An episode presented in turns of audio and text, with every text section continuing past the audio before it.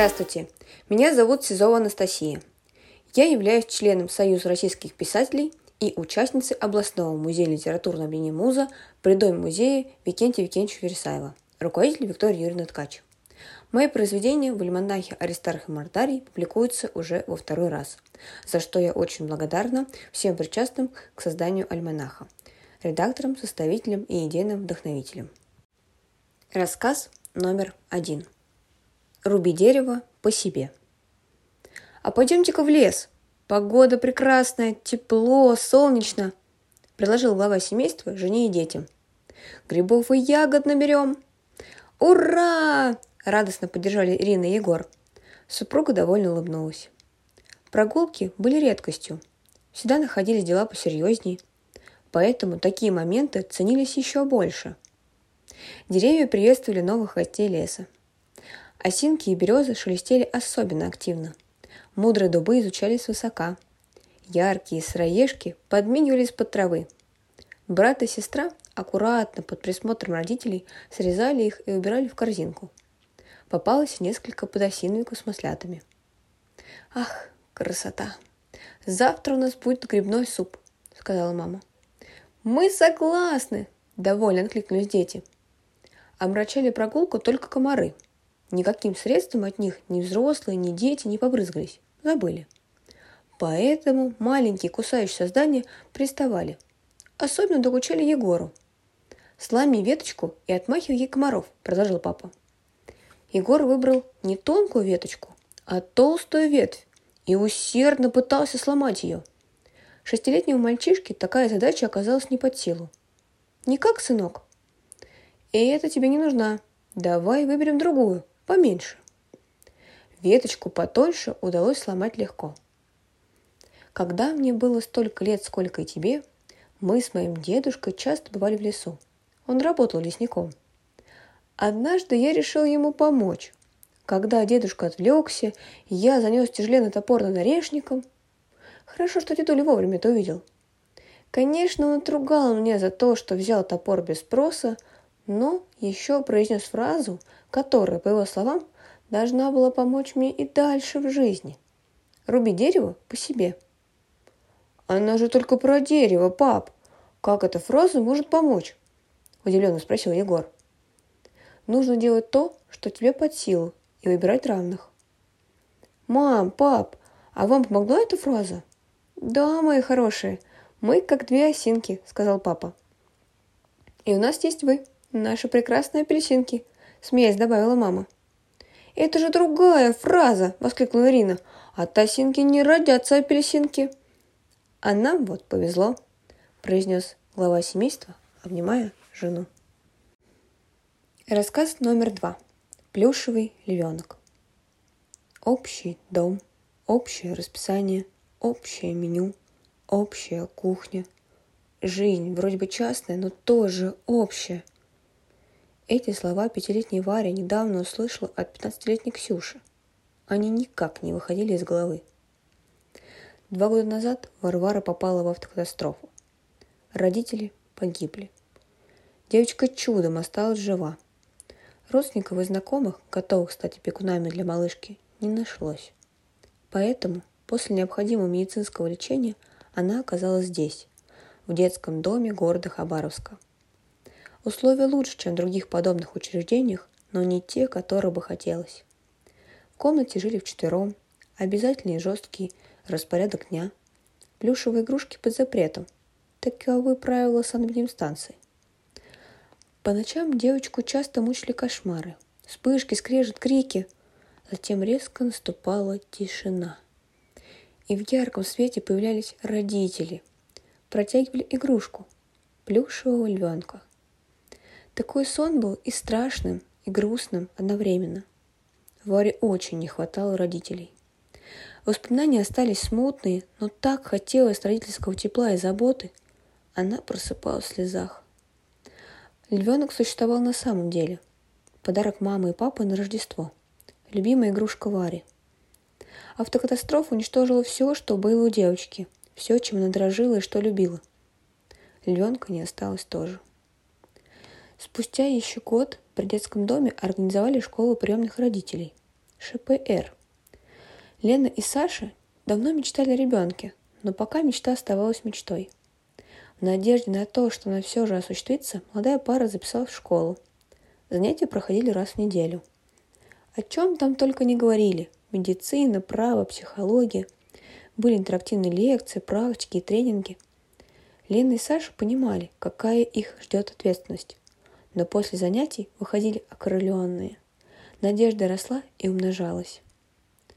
Однажды, погожим осенним днем, такими вдохновленными они возвращались из школы.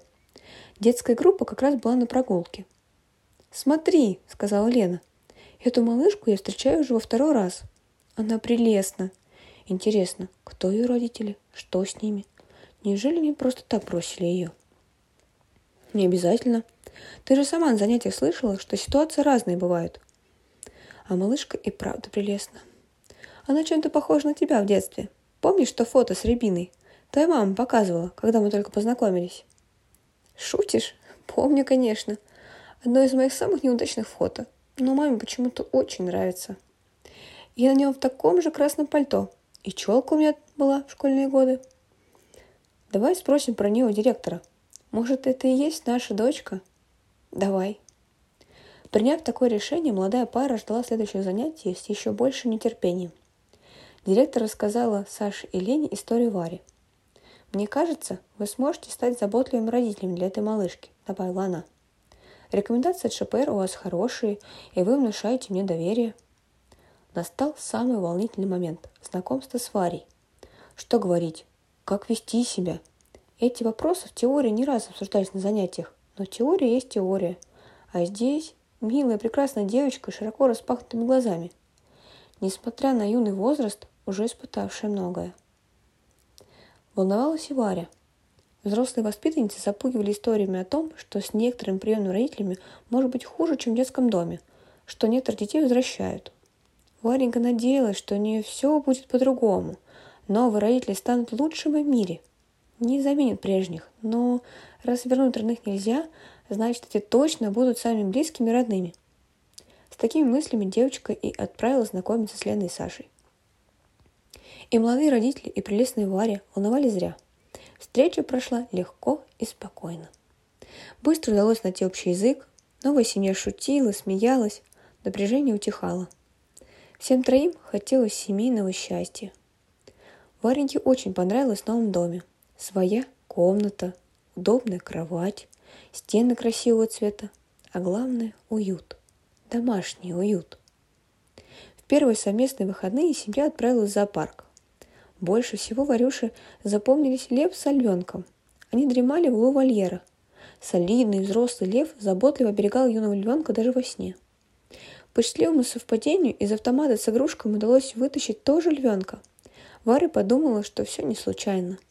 Львенок был с ней и в прошлой жизни – прежней семье. Родители наблюдают за ней. Они не оставили ее совсем. Помогли найти новую семью. Новые родители ласково и заботливо обняли Варю, а та, в свою очередь, крепко прижала львенка к себе. Он стал для нее символом безопасности, спокойной, радостной жизни в семье. Рассказ номер три. Детектив Спелс. В зоопарке приполох. Воры, воры, куда кто-то каркают пернатые. И кому они могли понадобиться? Игриво шипят присмыкающиеся. Многим могли понадобиться, так как вкусные, причмокивая, говорит медведь.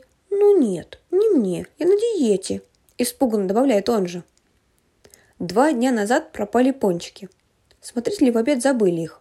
Оставили на видном месте. Немногочисленные жители недавно открывшегося зоопарка решили полакомиться сладкой добычей. Но не тут-то было – Пончики исчезли. Никто не признавался в краже.